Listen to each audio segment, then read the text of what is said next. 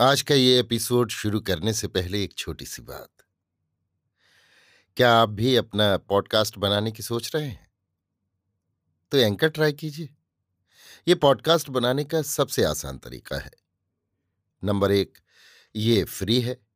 Number दो, इसमें कई सारे ऐसे टूल्स हैं जो आपको अपने फ़ोन और कंप्यूटर पर रिकॉर्ड और एडिट करने की फैसिलिटी देते हैं। नंबर तीन आप अपने पॉडकास्ट को डिस्ट्रीब्यूट भी कर सकते हैं, जिससे इसे स्पॉटिफाई और दूसरे प्लेटफॉर्म पर सुना जा सके। तो डाउनलोड कीजिए फ्री एंकर ऐप या विज़िट कीजिए एंकर डॉट एफ़ पर अपना पॉडकास्ट स्टार्ट करने के लिए। ये तो थी एक छोटी सी जानकारी, और अब शुरू करते हैं एपिसोड का सिलसिला। तो आज के एपिसोड में लीजिए सुनिए आचार्य चतुर्सेन शास्त्री के लिखे उपन्यास सोमनाथ के तैतालीसवें भाग शाह मदार को मेरी यानी समीर गोस्वामी की आवाज़ में। एक प्रहर रात्रि बीत चुकी थी।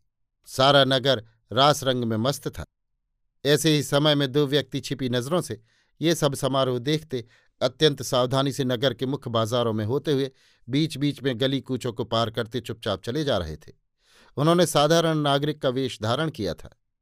इस समय अजमेर नगर के पूर्वी कोण में, जो शाह मदार की टेकरी है, उसी टेकरी की तलहटी में एक पुराना शिवालय था। शिवालय के चारों ओर बहुत छोटे बड़े मंदिर थे। मंदिर का प्रवेश द्वार पूर्व दिशा में था और उत्तर में पुजारियों के घर थे। पुजारियों में अनेक वहाँ पुत्र परिजन के साथ रहते थे। इन पुजारियों के मकान से तने खटकर टेकरी के ऊपर एक छोटी सी खानकाह थी, जिसमें प्रसिद्ध सूफी संत शाह मदार रहते थे। शाह मदार मस्त और दौला मौला आदमी थे।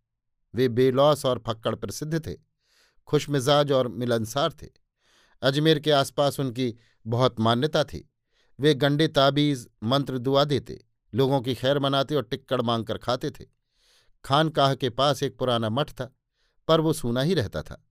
कोई भूला भटका साधु वहाँ ठहर जाता था। शाह मदार बहुधा किसी वृक्ष के नीचे चुपचाप बैठे रहते थे। घूमते फिरते ये दोनों व्यक्ति टेकरी के पास जा पहुँचे। शाह साहेब इस समय ध्यान मुद्रा में वृक्ष के नीचे बैठे थे।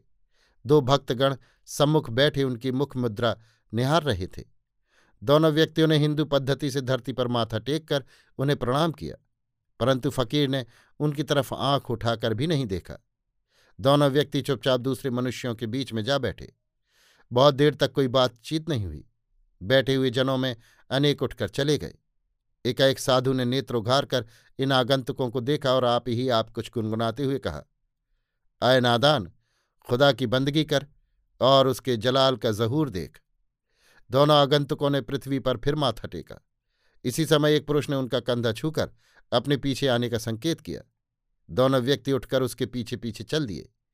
वो आदमी मठ के द्वार पर खड़ा हो गया और उन्हें भीतर जाने का संकेत किया। दोनों व्यक्ति मठ में घुस गए और वो व्यक्ति मठ के द्वार पर इस तरह खड़ा हो गया कि एक मक्खी भी द्वार में प्रविष्ट न हो सके। भीतर एक युवक बेचैनी से टहल रहा था। युवक के वस्त्र बहुमूल्य, तलवार कीमती और मुखमुद्रा सुंदर थी। उसकी आयु छब्बीस वर्ष की लगभग थी। रंग उसका गौर था और मस्तक की पगड़ी में एक मूल्यवान हीरा भी चमक रहा था। दोनों व्यक्तियों ने हाथ जोड़कर युवक को प्रणाम किया और करबद्ध खड़े हो गए। युवक ने उन्हें घूर कर देखा, फिर कहा, संकेत? सोमनाथ। ठीक है, कहो क्या कहना है। सुल्तान को लाचार सुलह करनी पड़ी, वे जख्मी हुए और फौज बिल्कुल बर्बाद हो गई। फिर, सुलह की शर्त के अनुसार हमें आज ही छावनी उठाकर लौटना आवश्यक हो गया है। अमीर के सारे मंसूबे धूल में मिल गए। तो मैं क्या करूँ? यदि वादे के अनुसार आपकी मदद मिलती तो ऐसा ना होता। क्या छावनी उठा दी गई? जी हाँ। अमीर क्या घोड़े पर सवार होने योग्य हैं? सवार हो सकते हैं, लड़ नहीं सकते। अमीर की सेना में कोई जीवट का सेनापति है? है। और अमीर का वादा? पक्का है। जामिन? शाहमदार। उनके मुँह से सुना चाहता हूँ। चलिए। ठहरो। एक प्रहर रात रहते महाराज पर हमला कर दो। सिर्फ़ एक हज़ार पक्के सफार काफ़ी हैं। वो हो जाएगा, लेकिन राजपूतों की सब सेना अजमेर आ चुकी है। मैंने उन्हें तीन दिन मौज मज़ा करने की छुट्टी दे दी है। वे सब अपने अपने गाँवों को चले गए हैं। पुष्कर में महाराज के केवल अंगरक्षक ही उनके साथ हैं। ब्राह्म मुहूर्त में महाराज संध्या वंदन करते हैं। वही समय ठीक होगा। उन्हें घेर कर कैद कर लो, फिर जैसा जी चाहे उनके साथ बर्ताव करो। लेकिन अजमेर से मदद मिलते कितनी देर लगेगी? अजमेर की सेना मेरे अधीन है। यदि अमीर का वादा पक्का है तो अजमेर से सहायता नहीं मिलेगी। वादा पक्का है? शाह जामिन है। चलिए। चलो। तीनों व्यक्ति शाह के पास आए। आकर चुपचाप बैठ गए। इस समय शाह साहब अकेले चुपचाप बैठे थे। युवक ने कहा, शाह जामिन है? शाह ने धीरे से कहा, खुदा भी जामिन है। तब ठीक है। युवक शाह को प्रणाम कर चल दिया। उसके पीछे दोनों पुरुष भी। बाहर अश्व बंधे थे।